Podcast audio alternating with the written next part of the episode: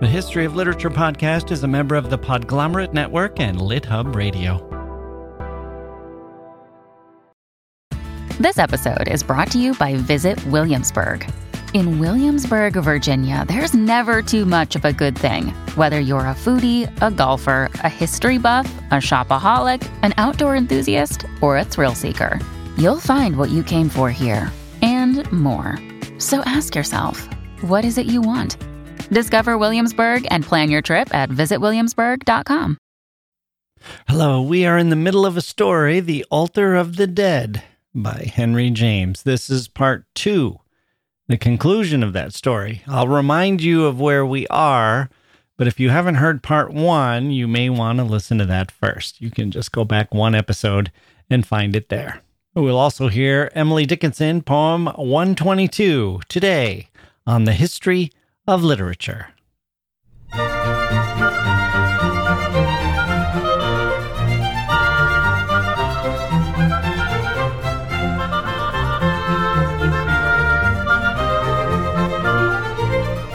Mm, hello, hello, hello. Here we go. Welcome to the podcast, everyone. I'm Jacke Wilson. I can't wait to hear how our story finishes. The Altar of the Dead. What a great story. But first, let's turn to Emily Dickinson. And we jump now from poem 90 to number 122. This one has six stanzas of three lines each. To save us from reading this twice, I'm going to tell you up front that what it's about, a little bit about it. It's about what used to be called Indian Summer. In fact, that was the title that Emily's first editors gave the poem. They titled many of her poems, and it wasn't good. The poems are better without the titles. She didn't title them, and she's smarter than all the rest of us put together. So let's go with her instincts. We don't need to spend too much time on the name Indian Summer the the nomenclature, that term, the phrase, it has a few potential origins, some of which are offensive. So let's just say that we're talking about that phenomenon that happens in northern climes where a warm period arises late in the fall, October, let's say, or November maybe, where it feels, you know, that period, right? Those days. Some say it has to be after the first frost it's been cold, winter's coming, and then all of a sudden it's warm again. It's a false summer. Feels hazy and quiet and like it's summer again, only we know it won't last. The Germans call it old woman's summer, old women's summer, apparently, as do the Czechs. In Ireland, it's the little autumn of the geese. And in Turkey, it's called pastrami summer It's the best time of the year to make pastrami, apparently. So get out your your vats or whatever you use to make your pastrami. Anyway, here we go. Here's Emily, number 122. These are the days when birds come back, a very few, a bird or two, to take a backward look. These are the days when skies resume the old, old sophistries of June a blue and gold mistake. O fraud that cannot cheat the bee, almost thy plausibility induces my belief, till ranks of seeds their witness bear, and softly through the altered air hurries a timid leaf.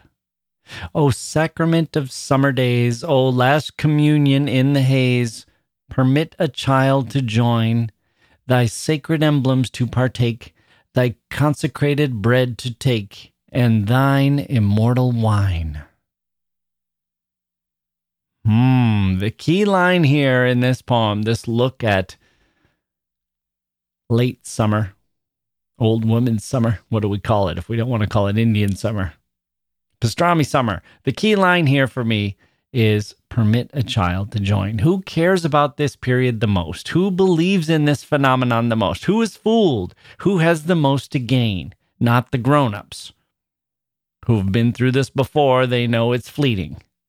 They know the problems, the the falsity of it. They aren't tricked. It's the children, the kids. As I was, I remember it well. It's a hot outside. Mom, can't we go swimming?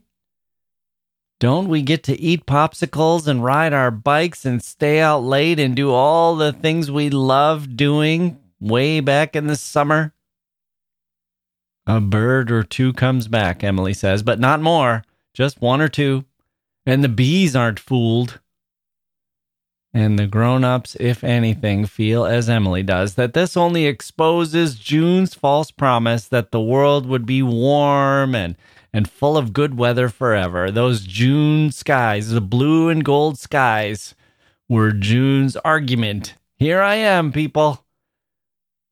I'm so gorgeous, I might just be here forever. Well, it was plausible, but we know better, don't we? That we know the leaves will die and fall. We know winter will come. We see the evidence of it, and we've just seen it. And if we fell for your promise in June, we're not going to fall for it now in October or November. If we've put the storm windows on, we're not going to change them out for screens just for a few days of this hot mirage. Unless we're kids unless we're kids, then we might. then we might beg to have our bicycles out. Let's pump up the tires. Let's all believe in summer again because it's here. We can feel it. Who else benefits from lack of knowledge, or who has the? Let me put it this way: Where else is this approach to the world an advantage? Children have, a lack of knowledge, uh, uh, the advantage of blind faith. Well, I've given it away, haven't I? Religion. This is the last communion of the haze, says Emily Dickinson, the sacrament of summer days. It's offering itself up to us, but we need a bit of naivete to truly join in. To have that kind of faith, we have to set aside what we know of the real world in order to be as immersed into the spiritual in order to truly partake. Children, even more than birds and bees, embrace the late summer. The falsity of it fades in importance to them. What matters is it's warm enough to go swimming. And when it comes to religion, says Emily Dickinson, this is the attitude we need. We don't put on our reading glasses and neckties and point to the almanac and say, this isn't the right season for swimming. It will be cold again and soon enough. So clear that out of your head. Not in the November heat, and not when it comes to faith in the Almighty. We don't let our brains tell us that we know better. We jump in. That is faith. That is is trusting something other than your experience. It's innocent reaction with pastrami summer as with religion. Okay.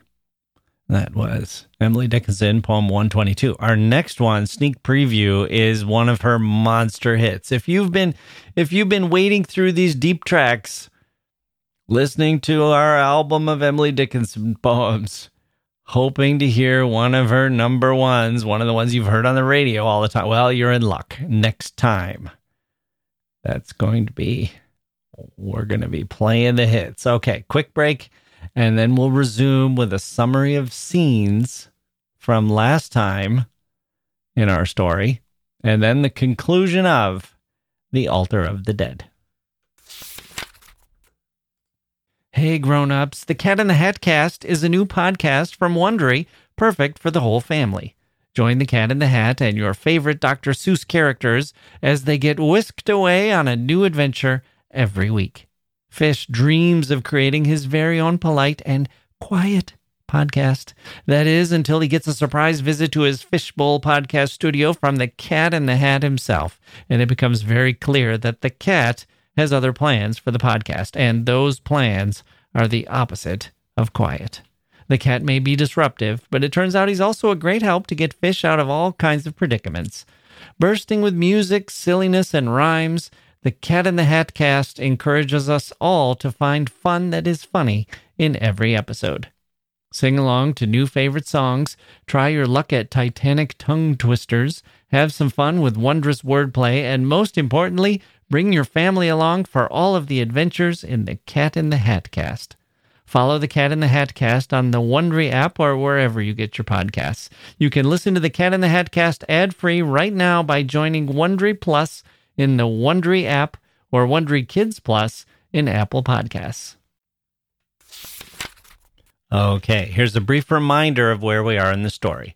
Our protagonist, Stransom, a man in his 50s, has had much sorrow in his life.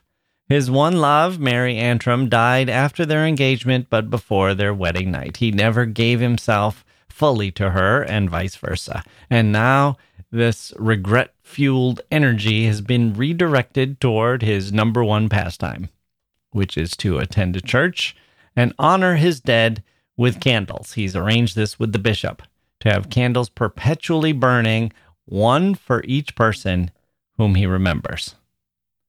Mary, of course, is one of them, but also many others. The others, he calls them, his dead, his dearly departed. He's not particularly religious, but he refers to this as an act of worship. There's one big exception to this rule. He had a former friend, a best friend turned enemy, Acton Hague who embarrassed Stransom in a very public dispute. Stransom cannot bring himself to include Acton Hague in this ritual. Everything about the ritual purifies and revivifies him. He finds it cleansing, spiritual. He believes in it. It's important to him, but he also has room in his heart for hate for this guy, Acton Hague. Now, while he's on this journey, leaving, leaving for hours during his day. People whisper about why he's leaving, but he's there. He leaves. He goes to this church and stares at these candles, reflecting. While he's on this journey doing this, he meets a woman who is like him, a devoted mourner, the same church, and who also kneels and kneels before his candles. In fact, he sees her so frequently that he comes to realize that the two of them are connected in this spiritual endeavor, and he feels good that he's done this for her. He thinks, well, she's lost a lot of people too, no doubt. And she can use this shrine that I've created to mourn her dead. He, he kind of sees it as contributing to what he's doing as well. And slowly, over months and years, he gets to know her. But they're not headed toward marriage or a relationship. That's become clear. They've made that explicit. And it comes as kind of a relief he likes having this ritual undisturbed. And in some ways, they're even closer than they would be because of this shared devotion they possess. It's a connection. He values her as a person who knows the power of what has for him become a very meaningful activity. And he hopes that after he dies, she, who's younger than him, he hopes that after he dies that she'll light a candle for him. And then he learns that unlike him, she's not there honoring a whole list of people. She she's only there honoring a single person. He has many candles for many people. One candle per person. But she looks at those same candles and remembers only one, paying tribute only to one. All that light combines for her, all those flames combine for her, and she devotes herself and her time and her spirit to one person. And the person as as Stransom has just learned is Acton Hague the very man whom Stransom himself refuses to mourn. That's the only candle that he will not light. There's two candles that aren't up there. One is his own because he hasn't died yet and one is Acton Hague whom he refuses to mourn. So we turn now to chapter 7. Chapter 7. He learned in that instant two things. One being that even in so long a time she had gathered no knowledge of his great intimacy and his great quarrel. The other, that in spite of this ignorance, strangely enough, she supplied on the spot a reason for his stupor. How extraordinary! He presently exclaimed that we should have never have known. She gave a wan smile, which seemed to Stransom stranger even than the fact itself. I never, never spoke of him. He looked again about the room. Why then, if your life had been so full of him? Mayn't I put you that question as well? Hadn't your life also been full of him? Anyone's, everyone's life who had the wonderful experience of knowing him. I never spoke of him, Stransom added in a moment, because he did me years ago an unforgettable wrong. She was silent, and with the full effect of his presence all about them, it almost startled her guest to hear no protest escape her. She accepted his words. He turned his eyes to her again to see in what manner she accepted them. It was with rising tears and a rare sweetness in the movement of putting out her hand to take his own. Nothing more wonderful had ever appeared to him than, in that little chamber of remembrance and homage, to see her convey with such exquisite mildness that, as from Acton Hague, any injury was credible. The clock ticked in the stillness. Hague had probably given it to her, and while he let her hold his hand with a tenderness that was almost an assumption of responsibility for his old pain as well as his new, Stransom after a minute broke out, Good God, how he must have used you! She dropped his hand at this, got up, and, moving across the room, made straight a small picture to which, on examining it, he had given a slight push. Then, turning round on him with her pale gaiety recovered, I've forgiven him, she declared. I know what you've done, said Stransom. I know what you've done for years. For a moment they looked at each other through it all with their long community of service in their eyes. This short passage made, to his sense, for the woman before him an immense, an absolutely naked confession, which was presently, suddenly blushing red and changing her place again. What she appeared to learn, he perceived in it. He got up and, How you must have loved him! he cried. Women aren't like men. They can love even where they've suffered. Women are wonderful, said Stransom, but I assure you, I've forgiven him too. If I had known of anything so strange, I wouldn't have brought you here. So that we might have gone on in our ignorance to the last? What do you call the last? she asked, smiling still. At this, he could smile back at her. You'll see when it comes. She thought of that. This is better, perhaps, but as we were, it was good. He put to her the question Did it never happen that he spoke of me?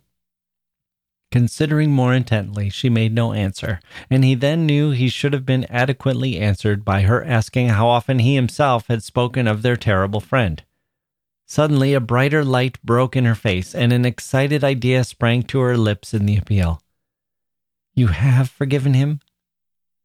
How, if I hadn't, could I linger here? She visibly winced at the deep but unintended irony of this, but even while she did so, she panted quickly, Then in the lights on your altar? There's never a light for Acton Hague. She stared with a dreadful fall. But if he's one of your dead. He's one of the world's, if you like. He's one of yours, but he's not one of mine. Mine are only the dead who died possessed of me. They're mine in death because they were mine in life. He was yours in life then, even if for a while he ceased to be. If you forgave him, you went back to him. Those whom we've once loved are those who can hurt us most. Stransom broke in. Ah, it's not true. You've not forgiven him she wailed with a passion that startled him. He looked at her as never yet. What was it he did to you? Everything. Then abruptly she put out her hand in farewell. Goodbye. He turned as cold as he had turned that night he read of the man's death. You mean that we meet no more? Not as we've met, not there. He stood aghast at this snap of their great bond, at the renouncement that rang out in the words she so expressively sounded. But what's changed for you? She waited in all the sharpness of a trouble that, for the first time since he had known her, made her splendidly stern. How can you understand now when you didn't understand before? I didn't understand before only because I didn't know. Now that I know, I see what I've been living with for years. Stransom went on very gently. She looked at him with a larger allowance, doing this gentleness justice. How can I, then, on this new knowledge of my own, ask you to continue to live with it? I set up my altar with its multiplied meanings, Stransom began, but she quietly interrupted him. You set up your altar, and when I wanted one most, I found it magnificently ready. I used it with the gratitude I've always shown you, for I knew it from of old to be dedicated to death. I told you long ago that my dead weren't many. Yours were, but all you had done for them was none too much for my worship. You had placed a great light for each. I gathered them together for one. We had simply different intentions, he returned. That, as you say, I perfectly knew, and I don't see why your intention shouldn't still sustain you. That's because you're generous. You can imagine and think. But the spell is broken. It seemed to poor Stransom, in spite of his resistance, that it really was, and the prospect stretched gray and void before him. All he could say, however, was, I hope you'll try before you give up. If I had known you had ever known him, I should have taken for granted he had his candle, she presently answered. What's changed, as you say, is that on making the discovery, I find he never has had it. That makes my attitude. She paused, as thinking how to express it, then said simply, All wrong. Come once again, he pleaded. Will you give him his candle? she asked. He waited, but only because it would sound ungracious, not because of a doubt of his feeling. I can't do that, he declared at last. Then goodbye. And she gave him her hand again. He had got his dismissal, besides which, in the agitation of everything that had opened out to him, he felt the need to recover himself as he could only do in solitude. Yet he lingered, lingered to see if she had no compromise to express, no attenuation to propose. But he only met her great lamenting eyes, in which indeed he read that she was as sorry for him as for anyone else. This made him say, At least, in any case, I may see you here. Oh, yes, come if you like, but I don't think it will do. He looked round the room once more, knowing how little he was sure it would do. He felt also stricken and more and more cold, and his chill was like an ague in which he had to make an effort not to shake. Then he made a doleful reply. I must try on my side. If you can't, try on yours. She came out with him to the hall and into the doorway, and here he put her the question he held he could least answer from his own wit. Why have you never let me come before? Because my aunt would have seen you and I should have had to tell her how I came to know you. And what would have been the objection to that? It would have entailed other explanations. There would, at any rate, have been that danger. Surely she knew you went every day to church, Stransom objected. She didn't know what I went for. Of me, then, she never even heard? You'll think I was deceitful, but I didn't need to be. He was now on the lower doorstep, and his hostess held the door half closed behind him. Through what remained of the opening, he saw her framed face. He made a supreme appeal. What did he do to you? It would have come out. She would have told you.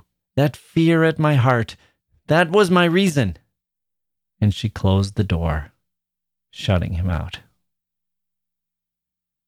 Chapter 8 He had ruthlessly abandoned her. That, of course, was what he had done. Stransom made it all out in solitude, at leisure, fitting the unmatched pieces gradually together and dealing one by one with a hundred obscure points. She had known Hague only after her present friend's relations with him had wholly terminated. Obviously, indeed, a good while after, and it was natural enough that of his previous life she should have ascertained only what he had judged good to communicate. There were passages it was quite conceivable that even in moments of the tenderest expansion he should have withheld. Of many facts in the career of a man, so in the eye of the world, there was of course a common knowledge, but this lady lived apart from public affairs, and the only time perfectly clear to her would have been the time following the dawn of her own drama. A man in her place would have looked up the past, would even have consulted old newspapers. It remained remarkable indeed that in her long contact with the partner of her retrospect, no accident had lighted a train. But there was no arguing about that. The accident had in fact come. It had simply been that security had prevailed. She had taken what Hague had given her, and her blankness in respect of his other connections was only a touch in the picture of that plasticity Stransom had supreme reason to know so great a master could have been trusted to produce. This picture was for a while all our friend saw. He caught his breath again and again as it came over him that the woman with whom he had had for years so fine a point of contact was a woman whom Acton Hague, of all men in the world, had more or less fashioned. Such as she sat there today, she was ineffaceably stamped with him. Beneficent, blameless as Stransom held her, he couldn't rid himself of the sense that he had been, as who should say, swindled. She had imposed upon him hugely, though she had known it as little as he. All this later past came back to him as a time grotesquely misspent. Such at least were his first reflections. After a while, he found himself more divided, and only, as the end of it, more troubled. He imagined, recalled, reconstituted, figured out for himself the truth she had refused to give him, the effect of which was to make her seem to him only more saturated with her fate. He felt her spirit through the whole strangeness, finer than his own to the very degree in which she might have been, in which she certainly had been, more wronged. A woman, when wronged, was always more wronged than a man, and there were conditions when the least she could have got off with was more than the most he could have to bear. He was sure this rare creature wouldn't have got off with the least. He was awestruck at the thought of such a surrender, such a prostration. Molded indeed she had been by powerful hands to have converted her injury into an exaltation so sublime. The fellow had only had to die for everything that was ugly in him to be washed out in a torrent. It was vain to try to guess what had taken place, but nothing could be clearer than that she had ended by accusing herself. She absolved him at every point. She adored her very wounds. The passion by which he had profited had rushed back after its ebb, and now the tide of tenderness, arrested forever at flood, was too deep even to fathom. Stransom sincerely considered that he had forgiven him, but how little he had achieved the miracle that she had achieved.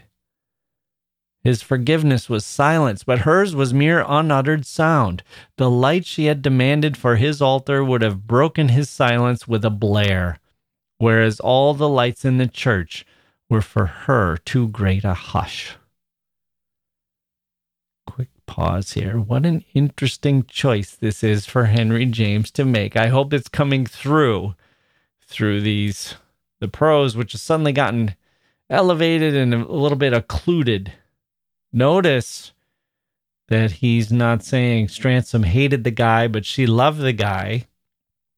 He's saying that Hague had wronged them both. The key difference is that she forgave Hague and he never did. And her forgiveness was a, a bigger hurdle, was a bigger step to take, given that her wronging was no doubt bigger, more dramatic than the slight that Hague had made with all of its publicity. What are we talking about here? We think that he has probably deflowered her in the way, in the language of old. He's probably done something like that right? Well, what is our obligation to those who have wronged us? In life and in death, who are we to forgive, or to hold on to our grievances.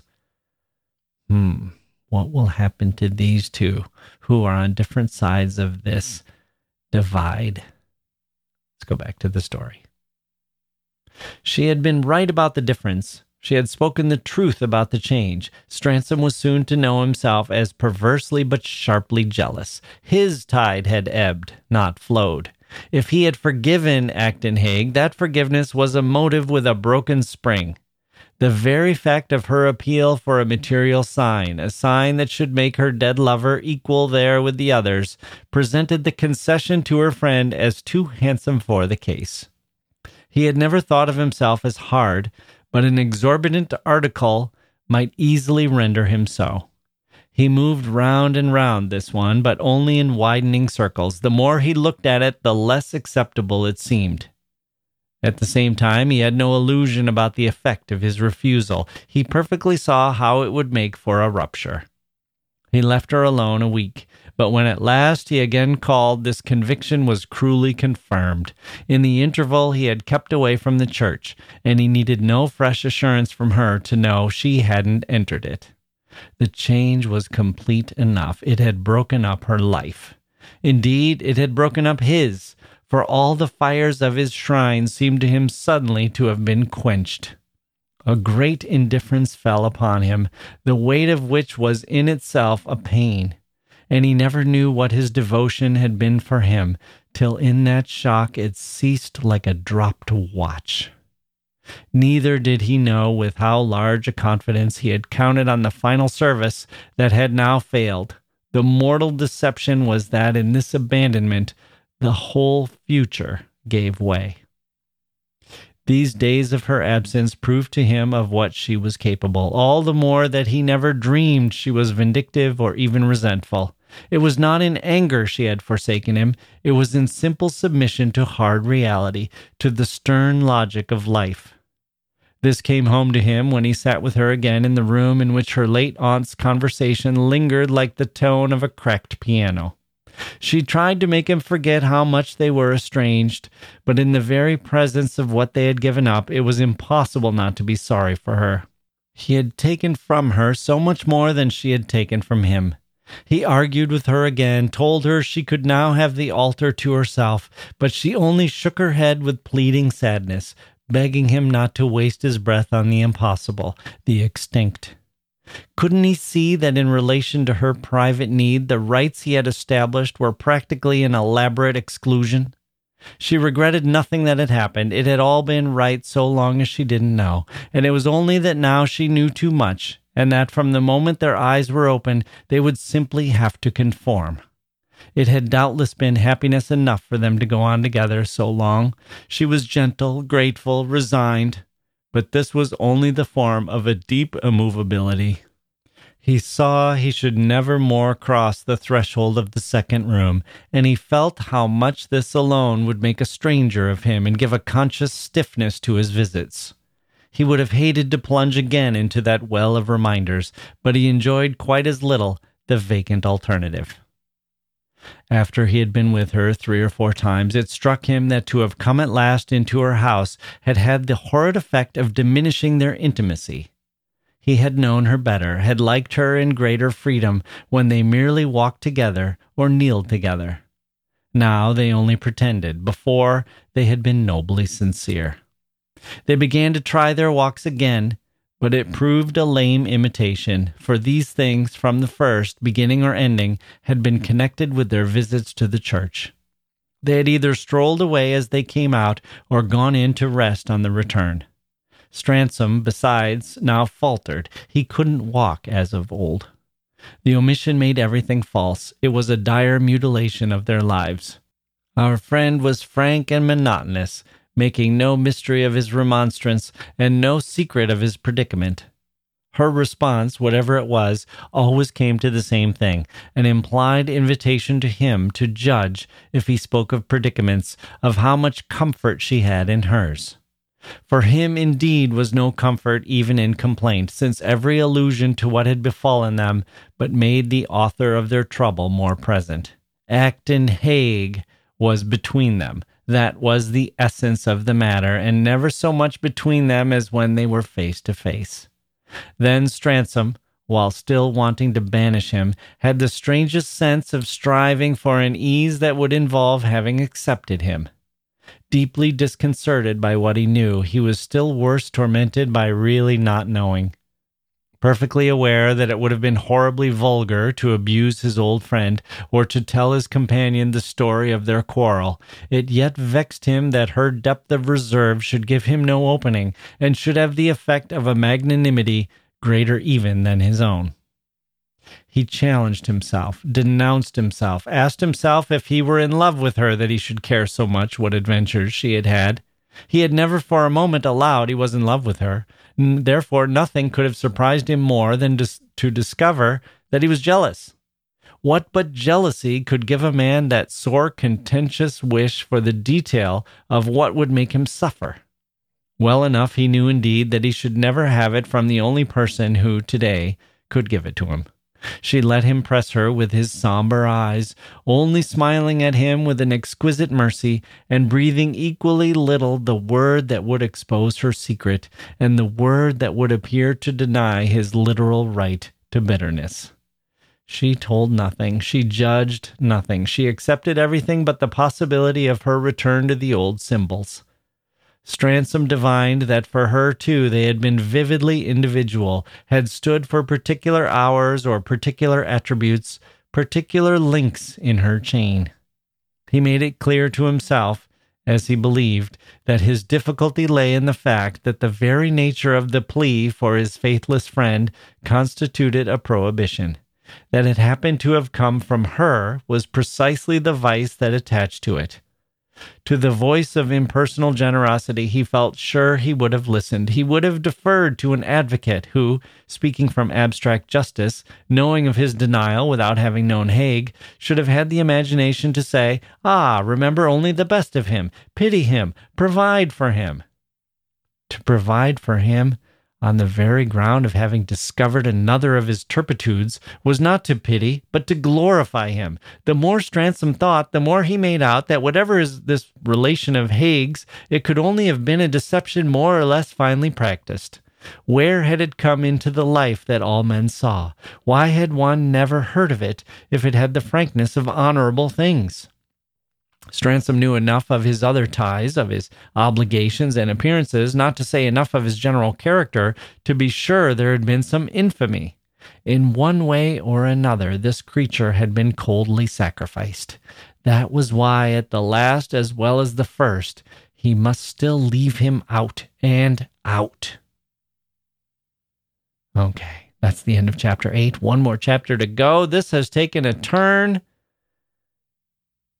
he hasn't told her the details of how Acton Hague has wronged him. Presumably, if the division between the two living parties is the issue of forgiveness, that would be an important story to tell. But the far more weighty absence in his mind is his not knowing what Hague did to her. It's implied that Hague ruined her. Out of wedlock sex is hovering over all of this. Has he had he dishonored her in this way? And yet she forgave him. Okay, that's mildly interesting. But even more interesting to Stransom, as well as to us, is why he cares so much about this. Why is he jealous? That's James's that's very Jamesian. Other writers would make the secret the thing. James takes that a step beyond. We can assume what the secret is. He he gleans it because he says, "Well, there must be some infamy there because I never heard about it." If this was so honorable, it would have been open, it would have been public. I would have known. Obviously, it was illicit because I never heard about it. And what happens with this illicit? She's ruined. She's wrecked. She's been wronged. Hague did it. But why do I care so much? Is this jealousy? But jealousy of what? Stransom knows he's not her lover. He's merely a friend. But is he in love with her? How else would such jealousy arise? Are we jealous even when we don't possess something, even when we have no claim? Well, of course we are. Of course we can be. That happens all the time, doesn't it? It's weird.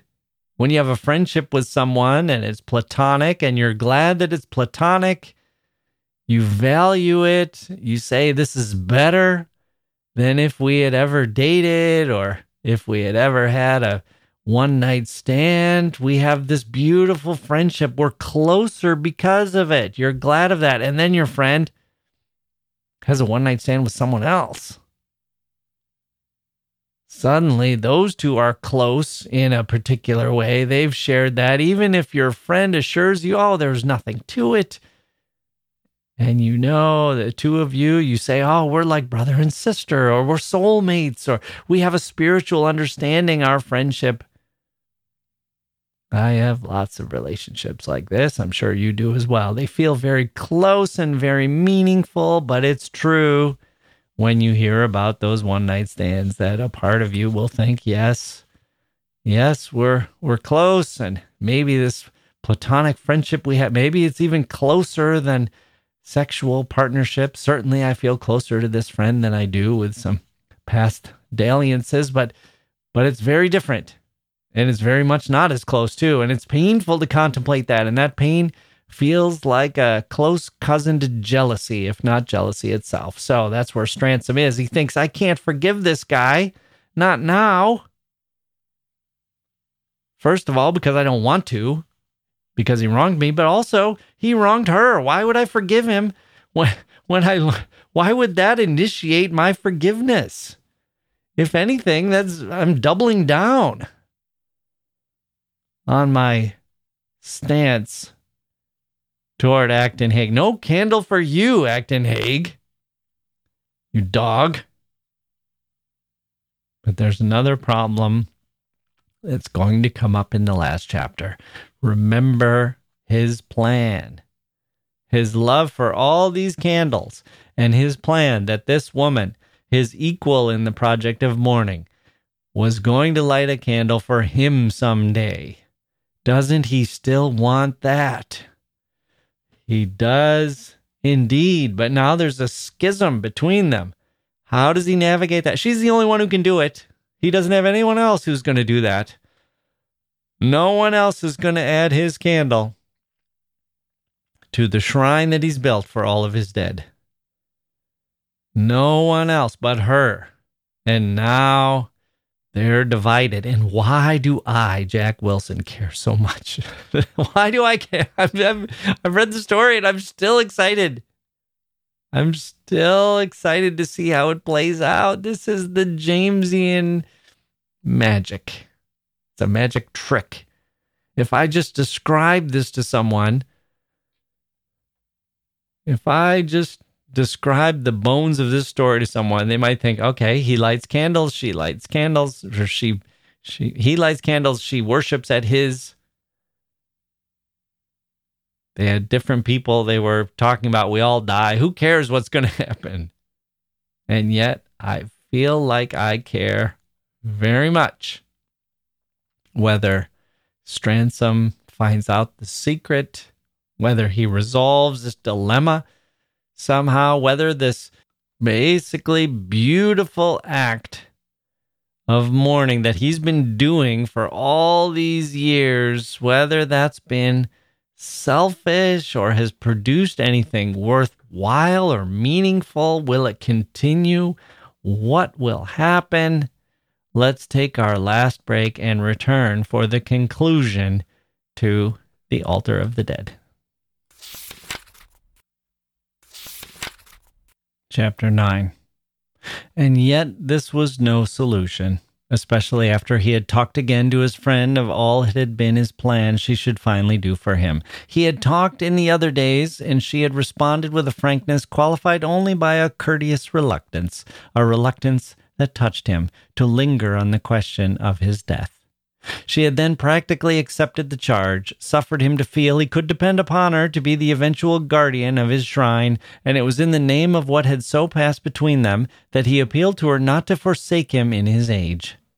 She listened at present with shining coldness and all her habitual forbearance to insist on her terms. Her deprecation was even still tenderer, for it expressed the compassion of her own sense that he was not abandoned.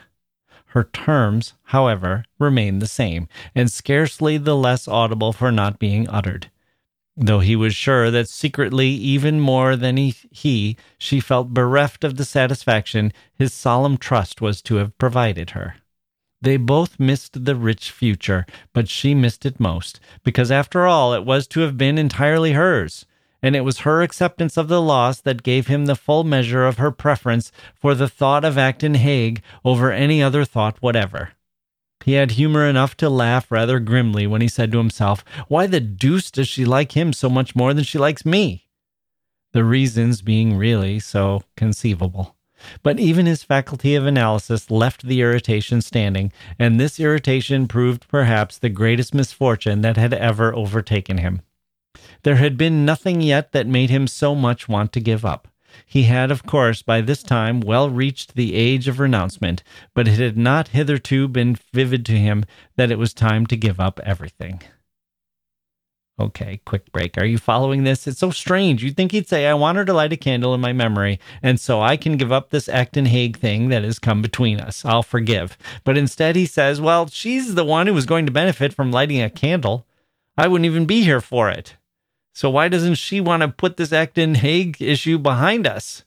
She's giving up this great privilege and honor of lighting a candle for me. It was her future, not mine her desire to sacrifice that obvious pleasure that she was headed for must mean that she's more committed to Acton Hague than to me. Wow, it's quite a position for someone who has spent his life thinking that he was doing this in service for these others. He's recognizing that it really was something he was doing for himself, right? It's service, but it's selfish too. It's it's it's full of delusion, but it also kind of makes sense for someone who's been doing this for the here and now, not for an afterlife in this secular way, it makes sense. So he's sort of saying, well, you were going to honor me, and now you're not.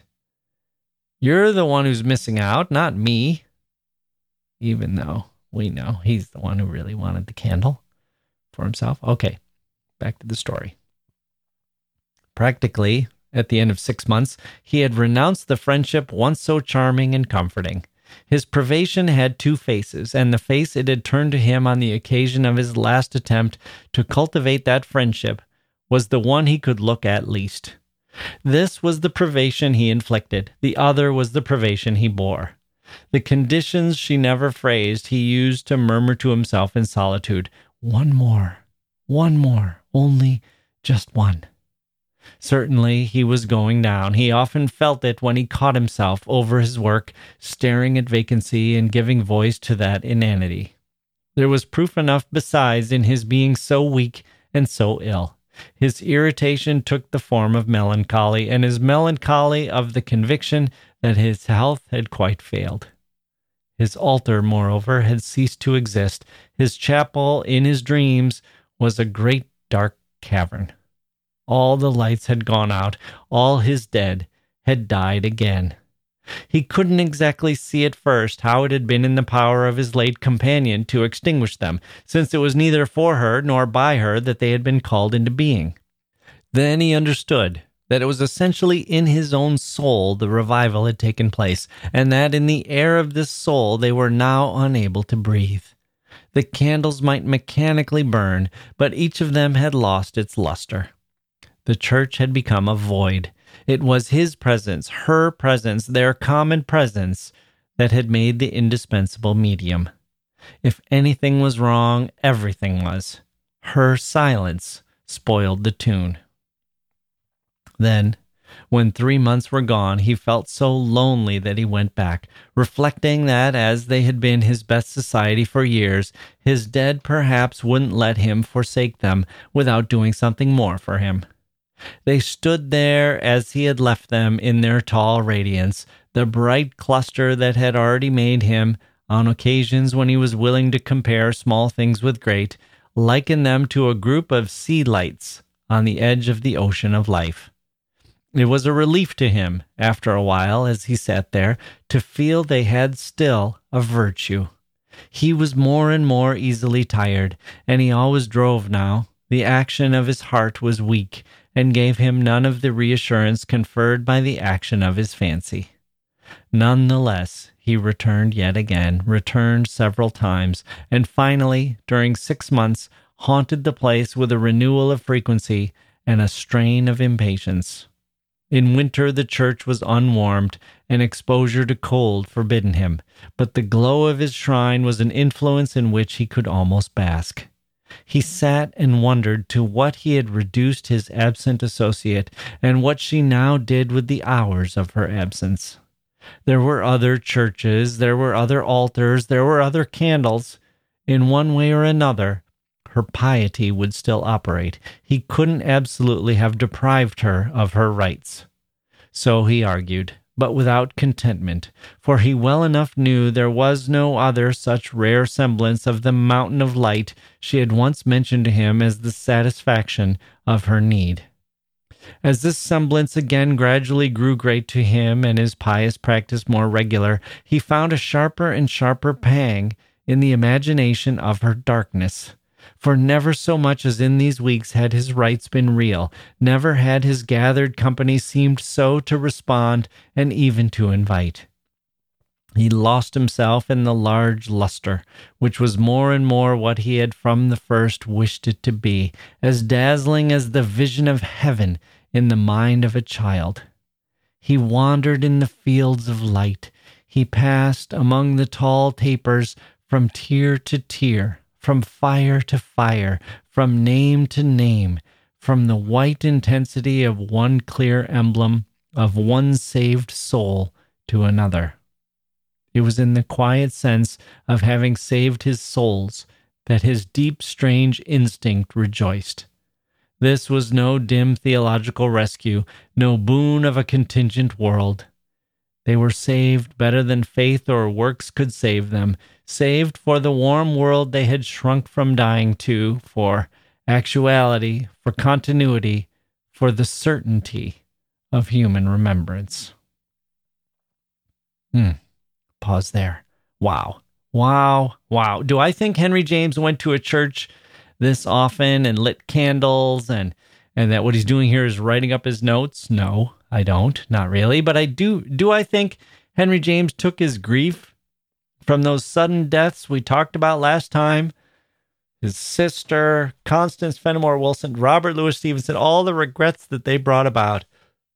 Do I think he took that feeling and turned it into a kind of metaphor for how he was feeling? How much tribute he wanted to pay? What it would mean, how charged this was emotionally, how deeply he wanted to express what he was feeling and how ineffectual his means were of doing it. He has to borrow a religious ritual. This has to be performed. Here's a man, Stransom, who's found a way of doing it through these candles in this church, and it ha- it becomes it, it becomes like an appearance of heaven to see these souls together, their flames turning white, bright, a mountain a mountain of light. And it it's like a view of heaven in the eyes of a child. It's a it has to in a sense return stransom or james to a, a childlike view of awe and wonder. Death does this doesn't it death puts questions to us that we have no idea how to answer and we have no good way of understanding our feelings about not being able to answer those questions the light for Stransom is bright white, tall tapers full of fire, and yet he's still groping in the dark. Back to the story.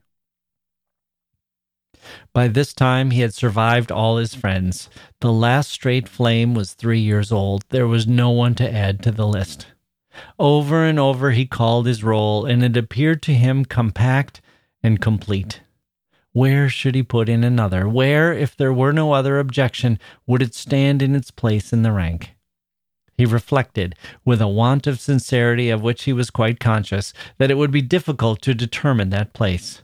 More and more, besides, face to face with his little legion over endless histories, handling the empty shells and playing with the silence, more and more he could see that he had never introduced an alien. He had had his great companions, his indulgences. There were cases in which they had been immense. But what had his devotion after all been if it hadn't been at bottom a respect? He was, however, himself surprised at his stiffness. By the end of the winter, the responsibility of it was what was uppermost in his thoughts. The refrain had go- grown old to them, that plea for just one more.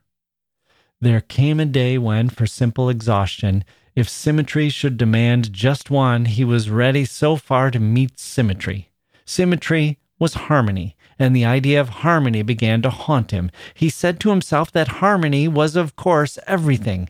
He took in fancy his composition to pieces, redistributing it into other lines, making other juxtapositions and contrasts. He shifted this and that candle. He made the spaces different. He effaced the disfigurement of a possible gap. There were subtle and complex relations, a scheme of cross reference, and moments in which he seemed to catch a glimpse of the void so sensible to the woman who wandered in exile or sat where he had seen her with the portrait of Acton Hague. Finally, in this way, he arrived at a conception of the total, the ideal, which left a clear opportunity for just another figure, just one more to round it off, just one more, just one continued to hum in his head. There was a strange confusion in the thought, for he felt the day to be near when he too should be one of the others. What in this event would the others matter to him, since they only mattered to the living? Even as one of the dead, what would his altar matter to him, since his particular dream of keeping it up had melted away? What had harmony to do with the case if his lights were all to be quenched? What had he hoped for was an instituted thing. He might perpetuate it on some other pretext, but his special meaning would have dropped. This meaning was to have lasted with the life of the one other person who understood it. Pause here. We're coming to the end. What is happening? He's thinking this through. He keeps thinking there should be one more candle. He makes room for one, just one, one. At the same time, he's thinking this is meaningless. Obviously, a portion of this ritual will die with him. That was never in question, but he thought it might have some lingering effects, that he could arrange to keep the candles burning, and he had a friend, most importantly, the friend he had, the woman who understood him, might continue it. Now that's in danger too. I'm starting to get anxious because we don't have much story left. Can it be that Stransom has wasted his life on this? We know he's dying. Things are coming to the end. Back to the story. In March, he had an illness during which he spent a fortnight in bed, and when he revived a little, he was told of two things that had happened. One was that a lady whose name was not known to the servants, she left none, had been three times to ask about him. The other was that in his sleep and on an occasion when his mind evidently wandered, he was heard to murmur again and again, Just one more, just one. As soon as he found himself able to go out, and before the doctor in attendance had pronounced him so, he drove to see the lady who had come to ask about him. She was not at home, but this gave him the opportunity, before his strength should fall again, to take his way to the church.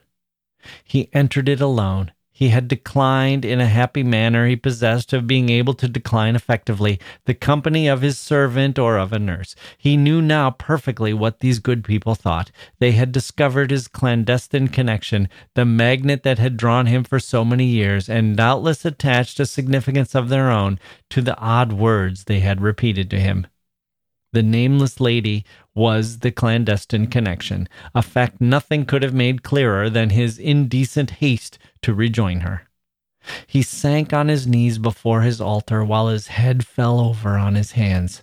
His weakness, his life's weariness overtook him. It seemed to him he had come for the great surrender. At first, he asked himself how he should get away. Then, with the fa- failing belief in the power, the very desire to move gradually left him. He had come, as he always came, to lose himself. The fields of light were still there to stray in. Only this time, in straying, he would never come back. He had given himself to his dead, and it was good. This time his dead would keep him. He couldn't rise from his knees. He believed he should never rise again. All he could do was to lift his face and fix his eyes on his lights. They looked unusually, strangely splendid, but the one that always drew him most had an unprecedented luster. It was the central voice of the choir, the glowing heart of the brightness, and on this occasion it seemed to expand, to spread great wings of flame. The whole altar flared, dazzling and blinding, but the source of the vast radiance burned clearer than the rest, gathering itself into form, and the form was human beauty and human charity, was the far off face of Mary Antrim. She smiled at him from the glory of heaven. She brought the glory down with her to take him. He bowed his head in submission, and at the same moment another wave rolled over him. Was it the quickening of joy to pain? In the midst of his joy, at any rate, he felt his buried face grow hot, as with some communicated knowledge that had the force of a reproach.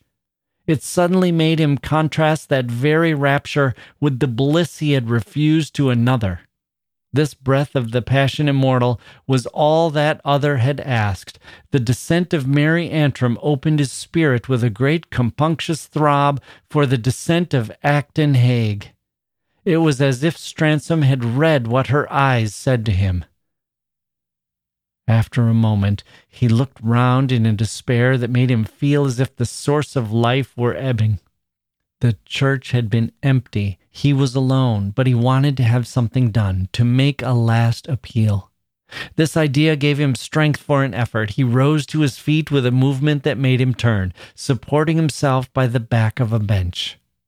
Behind him was a prostrate figure, a figure he had seen before, a woman in deep mourning, bowed in grief or in prayer. He had seen her on other days, the first time of his entrance there, and he now slightly wavered, looking at her again till she seemed aware he had noticed her.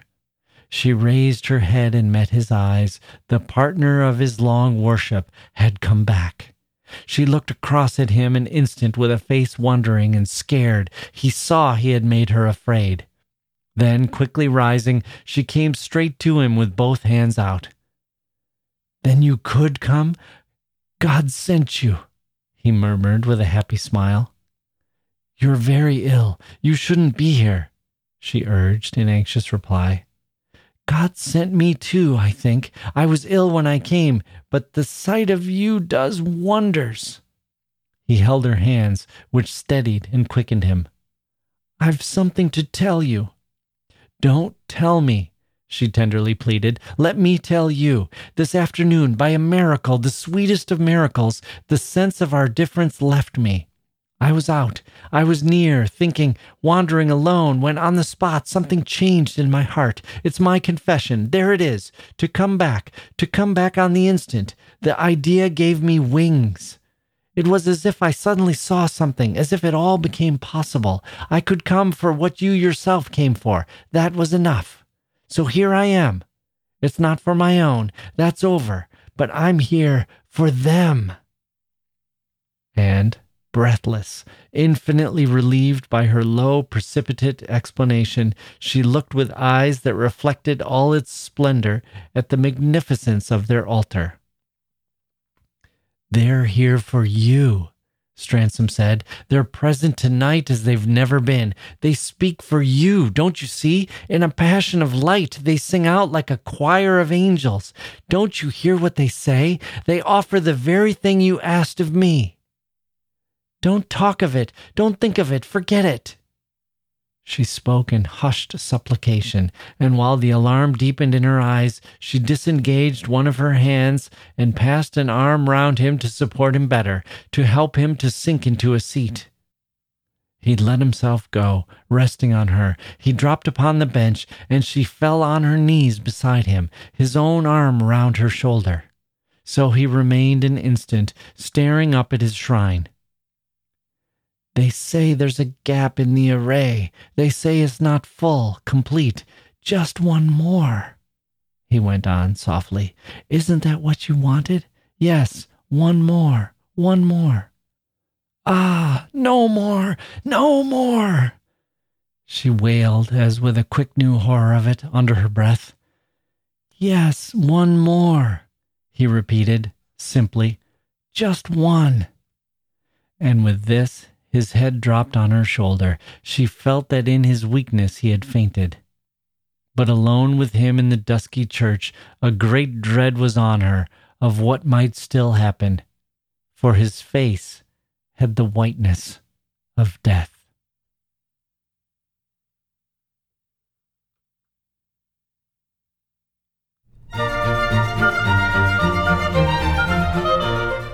Oh, dear Lord. Henry James, you have shattered me once again. That ending.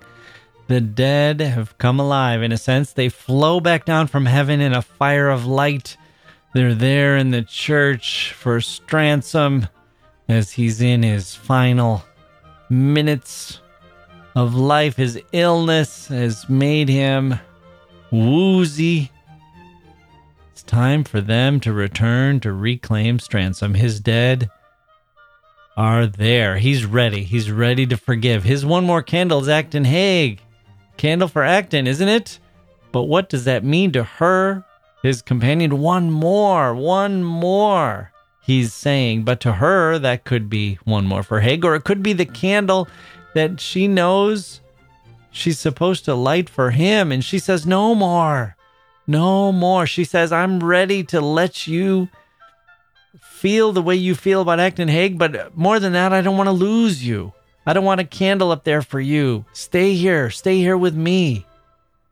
She doesn't want him to die. No, stay here.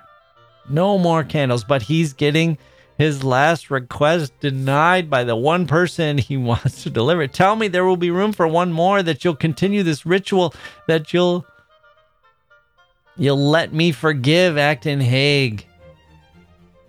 I've made room for him as you wanted me to do. And she says no more with a quick new horror. And he has fainted, and the whiteness of death is upon him.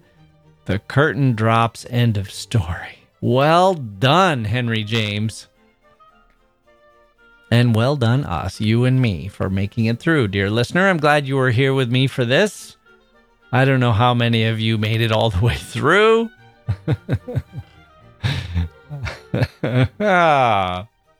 One of you, hopefully at least. Uh, I'll be lighting up some candles for us. We don't use enough candles, do we, in the 21st century? Time to bring that back. Gas lamps, we can do without those. LED lights work just as well for those street lights in part one, Henry James was talking about that. How nice it is to have street lights. For him, it was gas lamps. For us, LED lights powered by wind and solar. How about that? But candles too. That'll give us some atmosphere. I'm Jacke Wilson. Thank you for listening, and we'll see you next time.